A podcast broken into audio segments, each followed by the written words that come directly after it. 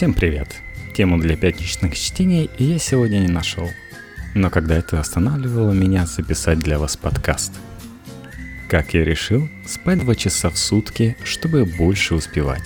Джулиан Морганс и Дина Мингалиева для Knife Media.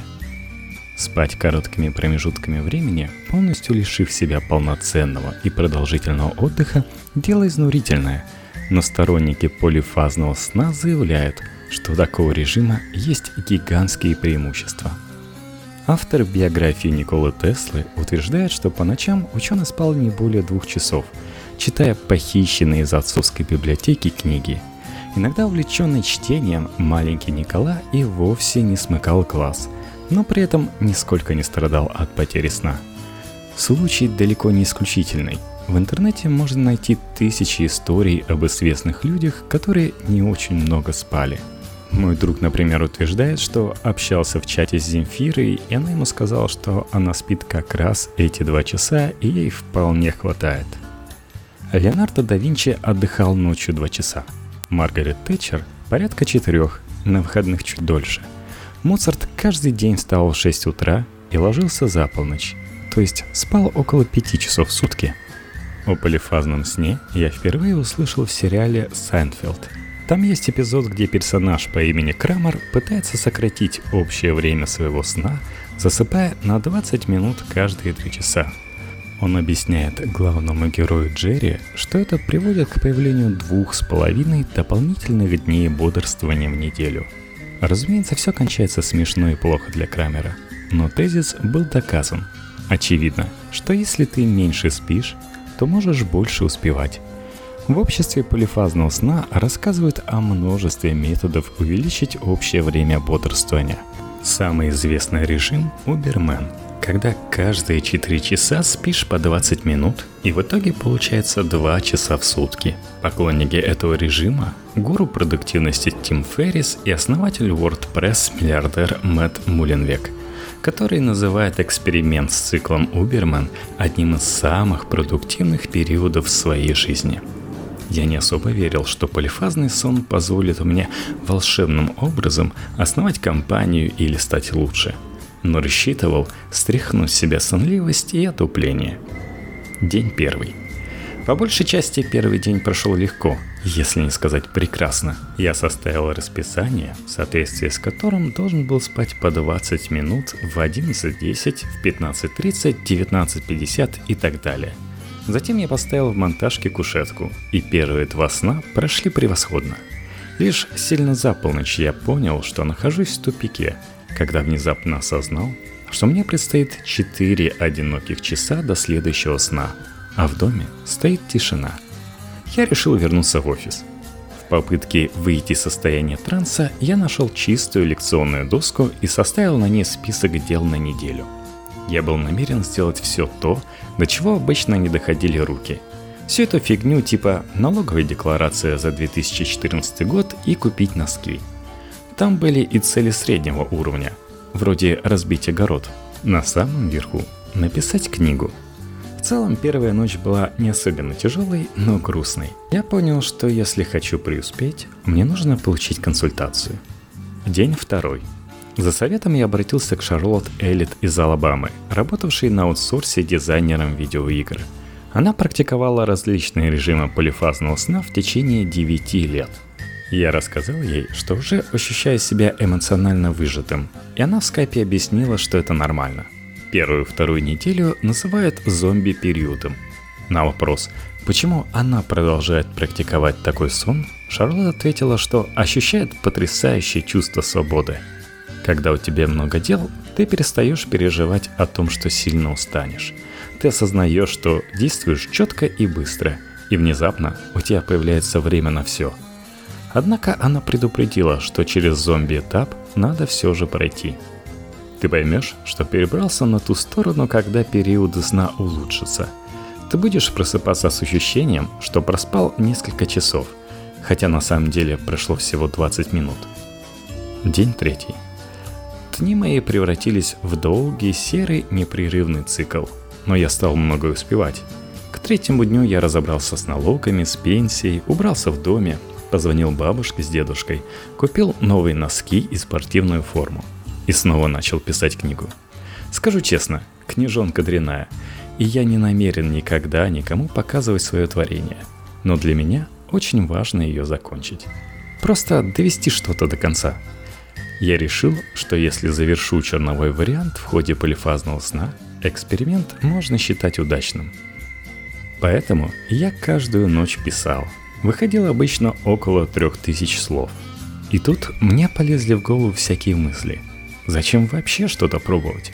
Это типично человеческая черта экспериментировать. Кошка моего соседа никогда такого не делает. Это потому, что она не думает о смерти? В моей голове амбиции и страх перед смертью тесно сплетены.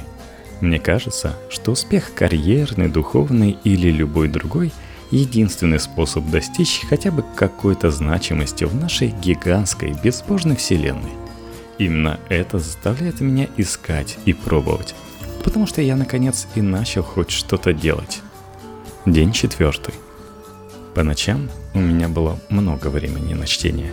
Я узнал, что полифазный сон в его современном виде изобрели две студентки факультета философии в 1998 году. Мари Стейвер страдала бессонницей почти всю жизнь и просто решила смириться с усталостью, начав спать по 20 минут. У ее подруги подобных проблем не было – но она стала практиковать то же самое в качестве своего рода контроля.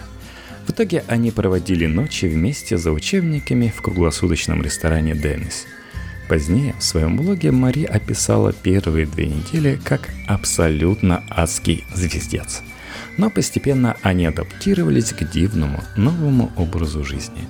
Самое удивительное произошло, как только они приспособились к полифазному сну. Это было лучшее, что случилось в моей жизни – говорит Мари.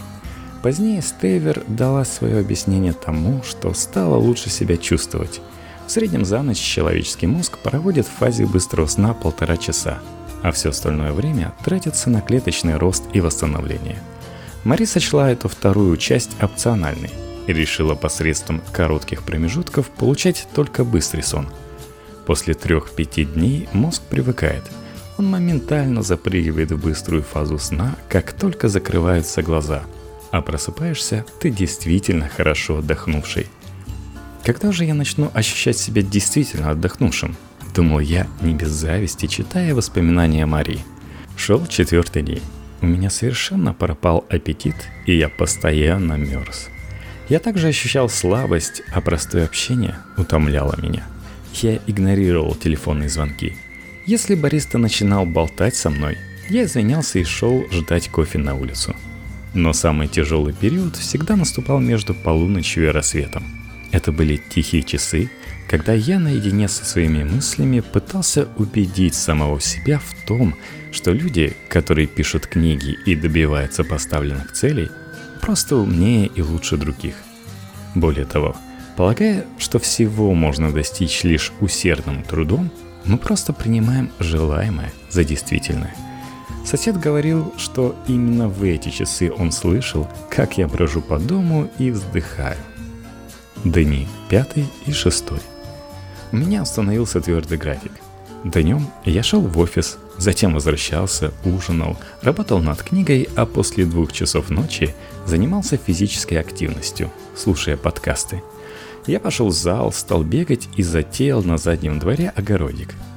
Сидеть после двух было рискованно, поэтому я научился двигаться. Затем я получал утреннюю дозу сна перед работой, и цикл начинался снова. Самым сложным было отсутствие какого-либо предвкушения. В жизни без сна нет размыкания цепи. Так что, если на работе был тяжелый день, ночью тебе лучше не станет. Просто монотонный цикл – Солнце встает, появляются люди, солнце садится, люди исчезают. Смыть и повторить. День седьмой. На седьмой день я начал кашлять. Также в мозгу у меня застряла рекламная песенка из 90-х. Всякий раз, когда я ложился спать, в голову приходил ролик, который я видел по телеку примерно в 12 лет. Это была реклама компании грузовых перевозок и звучала она так. Fletchers, 1948 года это единственный способ перевозить грузы между штатами, по городам, по весям. Флетчерс никогда вас не подведет. Флетчерс. К вечеру моя голова плыла, и я понял, что заболеваю. Я точно не сумел бы сражаться с болезнью ночью, потому забрался в постель и отдался 48 часам потного, напряженного сна. Спустя несколько дней мне стало лучше, я связался с Шарлотт Эллит из Алабамы и рассказал ей, что произошло. По ее словам, она ни разу не заболела, практикуя полифазный сон, но признала, что стресс ультрапродуктивности иногда ее изнуряет. На форумах тоже никто, кажется, с такой проблемой не сталкивался, так что, видимо, дело было вовне. Некоторое время я размышлял, стоит ли еще попробовать практиковать полифазный сон, но решил не делать этого. Ну нафиг. Оглядываясь назад, думаю, что это было даже в некотором роде весело. Просто потому, что разрушал рутину. И я действительно многое успел сделать. Зачеркнул примерно половину пунктов на доске. Правда, лишь потому, что по ночам мне было абсолютно нечем заняться. Но это детали. Что касается книги, первый черновой вариант готов. Сейчас я ее читаю, и хотя вещь вышла совершенно посредственная, по крайней мере она закончена. И у меня есть что улучшать.